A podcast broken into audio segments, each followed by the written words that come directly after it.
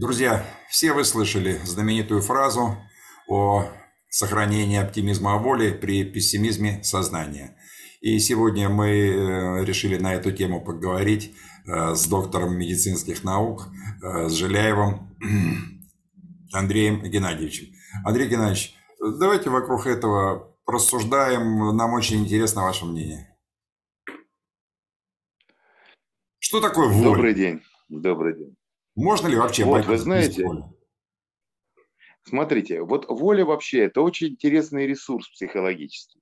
И пониманий воли очень много. Я предложу сейчас э, поразмыслить, наверное, только над одним контекстом воли. Э, смотрите, вы приходите домой, приходите домой голодный. Или голодная, естественно. Перед вами тарелка вкусного блюда. Много ли вам надо воли, чтобы его съесть? Полагаю, нет. Итак, вы съели.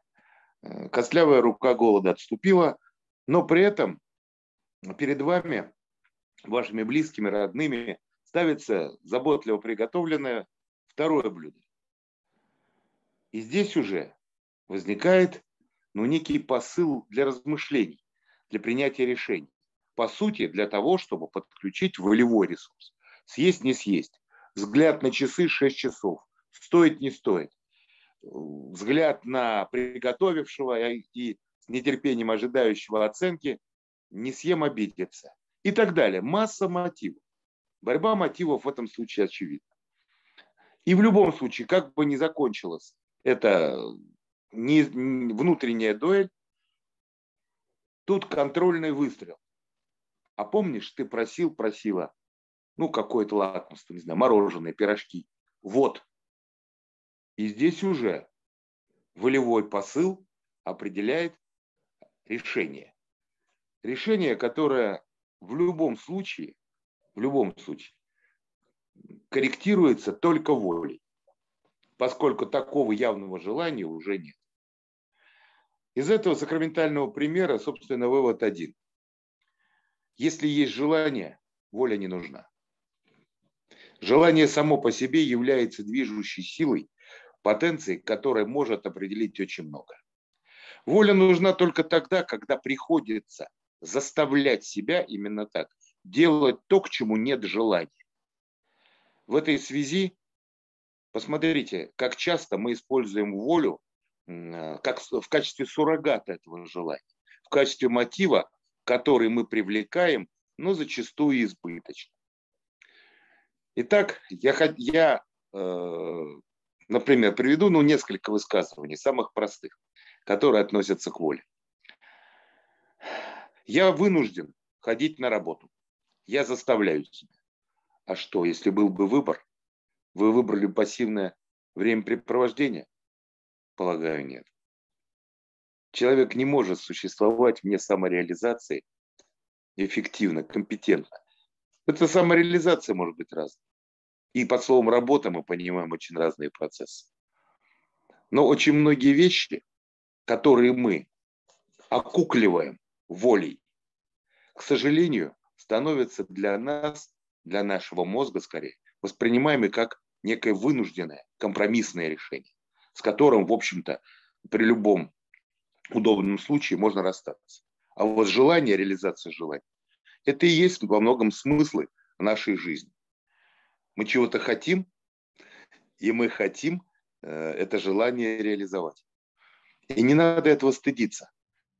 И прятаться за констатацию некой вынужденности, за констатацию присутствия в данном решении. Вы знаете, мы сами себе закрываем радость. Ту радость, с которой связана самое большее в нашей жизни, возможное, это исполнение собственных желаний. И в этой связи э, я напомню, когда-то я уже упоминал об этом вкратце, правило трех Ж. Жизнеспособность, жизнестойкость и жизнелюбие. Так вот, сейчас мы во многом привыкли в нашей психологической доктрине абсолютизировать именно первые два компонента. Жизнеспособность, что я могу, жизнестойкость, как я могу. А главное остается за кадром. Зачем мне это? для чего я это делаю, для чего я так поступаю. И вот здесь как раз жизнелюбие, оно воплощается именно в наших желаниях, в наших чувствах. Мы можем отдавать себе в этом отчет или нет, но именно это приносит ту радость жизни, которая так или иначе выражается э, в удовлетворении тем, что происходит, или же в неудовлетворении. Я вижу, Владимир Викторович, э, вашу руку, то есть у вас есть поправка, вопрос, что угодно. Она не, не, не поправка, скорее дополнение. У нас недавно был э, эфир с Александром Стойчевым. Он из Болгарии живет там. Это интеллектуал высшей пробы. Эм, тема была о намерении, что это такое. Но намерение – это желание э, с ответом, для чего ты все это делаешь. А в результате мы вывели форму, не мы вывели, она старая форма, она вот прям как раз по теме. Вот первый ваш пример, голодный человек и тарелка там, э, ну пусть борщ. Так вот, жизнь – это ощущение. Я буду медленно специально говорить. Жизнь, вся наша жизнь, вся вот с утра до вечера, с вечера до утра. Вся наша жизнь – это ощущение встречи желания с наслаждением.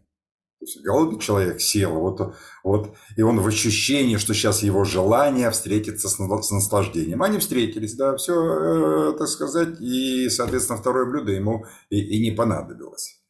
Поэтому, а вот мне кажется, воля-то как раз это против, с противоположным знаком, чтобы желание не встретилось с наслаждением. Некий тормоз, как в машине, тормоз педали. Ну, такие мысли пришли сейчас. Не знаю, правильно ли. Ну, почему бы нет? Я, с вашего э, позволения, еще приведу одну сентенцию, старую, а, отнесенную еще к древнегреческой философии, э, но, на мой взгляд, вполне предметное. То, что, возможно, существенным образом влияет на нашу повседневную жизнь.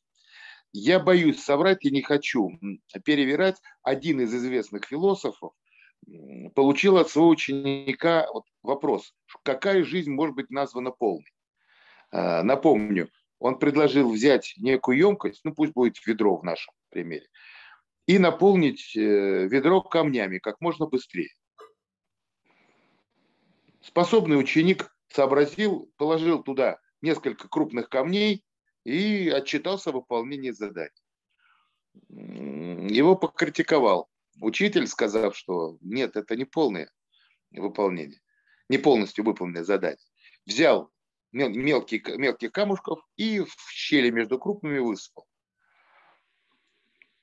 Потом туда же добавил песка. И после того, как э, ученик увидел эту модель и оценил ее как полную, сказал, нет, взял воды и налил еще в воду.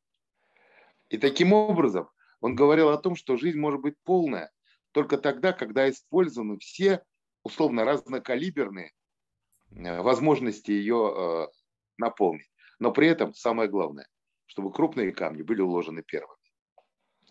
Вот этот момент, да. наверное, очень э, отражает то, что касается желаний. То есть желание, стремление, цели, назовем как угодно. Это в суть одно и то же. Напомню, что вот в этом, в этом случае мы говорим о смыслах жизни. Смысл жизни в том, чтобы преодолеть некие проблемы и достичь определенных целей. И вот понимание этих целей, которое зачастую воспринимается как нечто аксиоматичное, данное нам с рождения, на самом деле требует формулирования. Причем эта позиция очень динамическая, она меняется во многом. Хотя основные цели жизни – быть счастливым, прожить достойную жизнь, оставить о себе след, они повторяются очень во многих интерпретациях, казалось бы, абсолютно разных людей. И вот здесь желание – это всего лишь отражение того, что мы ощущаем цель. Именно ощущаем, не осмысливаем. К сожалению, э, примат такого понимания, он зачастую затмевает тот банальный факт, что понимание – это всего лишь отражение желания, а не его формирование. А вот почувствовать желание – это гораздо более важная и даже интеллектуально значимая задача, которая позволяет в значительной степени почувствовать то, что называется полнотой жизни, то, что называется ее смыслом. И таким образом умение слушать себя, анализировать свои ощущения и формулировать те желания, те стремления, которые существуют внутри каждого из нас, это и составляет, наверное, смысл, один из существенных, скажем так, смыслов нашей жизни. И дай Бог, чтобы наша жизнь в этом смысле, простите за тавтологию, была полной. Вот это, наверное, и есть то, что, э, возможно, ну, хотелось бы сказать сейчас. Желаю людям, нет, не буду так пафосно, хочу, чтобы э, в жизни многих людей были желания и были силы для их осуществления, понимания и осуществления. Наверное, вот это и есть, э, наверное, пожелание, с которым можно обратиться в канун Нового года. И в канун Нового года еще хотел бы э, небольшая просьба. Мы все видим, что происходит в стране и в мире. Пессимизм сознания просто. И просьба, как при этом пессимизме сознания жить, какие-то общие бытовые житейские советы? Ну, во-первых, давайте так. Мы сейчас живем, собственно, под информационным прессингом. При этом все больше и больше очевидно, что этот прессинг становится главным фактором формирования сознания. Зачастую мы даже не до... самим подбором сюжетов, самим с э, характером освещения тех или иных тем, ну, по сути, нам, скажем так, настойчиво предлагают э, мировоззрение, которое в данный момент отвечает насущным задачам авторов а, подобных э, воздействий. Вы знаете, у каждого из нас есть свои цели. В каждом конкретном случае необходимо сверять то, что мы видим вокруг себя с тем, что мы чувствуем внутри себя. Это самое, наверное, простое. То есть в какой степени это меняет мои цели в жизни. Я напомню вам одну маленькую такую иллюстрацию. После лекции по астрономии э, бежит женщина за лектором с вопросом, секундочку, вот вопрос жизни и смерти. Когда вы сказали, солнце может погаснуть? Он говорит, через 50 миллиардов лет. Фух, спасибо большое. Мне послышалось через 50 миллионов. То есть зачастую те проблемы, которые люди воспринимают личностно, на которые реагируют, они относятся к вероятностному, к грядущему. К сожалению, мы забываем, что большая часть из нас, как минимум, не застанет данного изменения. И нас таким образом отягощают некими космогоническими деталями, которые влияют на сознание наше сегодня, а оно уже не произошло. И второй момент. Есть вещи, вот я напомню сентенцию, которая уже стала даже несколько пошловатой от частого употребления. Дай, говорит, мне Бог изменить то, что я мог изменить в силах. Дай мне Бог терпение смириться с тем, что я изменить не в состоянии. И мудрости отличить первого от второго. Так вот, мудрость – это и есть осознание собственных желаний. Вот на этом как раз, наверное, можно построить существенным образом э, те или иные представления о жизни.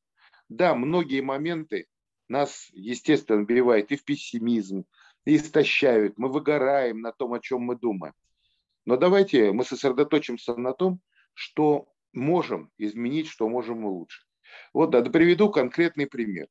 Сейчас очень много и совершенно закономерно, сразу повторю, э, в эфир повторю, закономерно внимание привлекается к возможности избежать той самой новой заразы, о которой все говорят.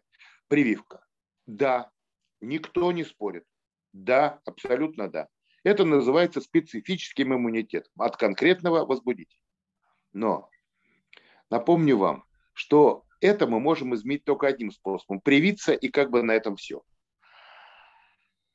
Помимо этого есть масса вещей, которыми мы можем снизить риск заболевания. Примитивно, просто, бытово, неэффектно. Выполнять абсолютно логичные рекомендации гигиены той же самой, а тех же самых, например, поддерживающих мер, а тех же самых Э, вариантов осторожности, не, не переохлаждаться, тех же самых э, рецептов по освобождению атмосферы от тех или иных вредных веществ в квартире. То есть, иными словами, есть масса вещей, бытовых и простых, которые можем эффективно дополнить нашу концепцию личной безопасности. Тем самым мы снизим, собственно, поводы для тревожности. Мы сделаем более, ну не знаю, системной концепцию собственной безопасности. Ничего нового в этом нет. Мы выходим на улицу, для, увидев э, изменение температуры, мы вернемся, или там осадки, возьмем зонтик. То есть мы принимаем массу таких ситуационных мер для того, чтобы снизить опасность проблем. То же самое и здесь. Вот занять себя построением концепции безопасности, которая снизит тревожность, это, пожалуй, вот еще один э, возможный путь снижения того самого пессимизма, о котором было сказано. Андрей а оптимизм, да, оптимизм аргументированный, он из этого и возникает. Андрей Геннадьевич, у меня настроение улучшилось. Я уверен, что и у подавляющего большинства э, смотрящих наше видео оно тоже улучшится. Друзья, запомните на всю жизнь, солнце погаснет через 50 миллиардов лет, а не завтра. Спасибо огромное. До, новых, до новых встреч. Рада были Спасибо, видеть. Владимир Викторович. Спасибо. Всего хорошего. Всего доброго. Наступай.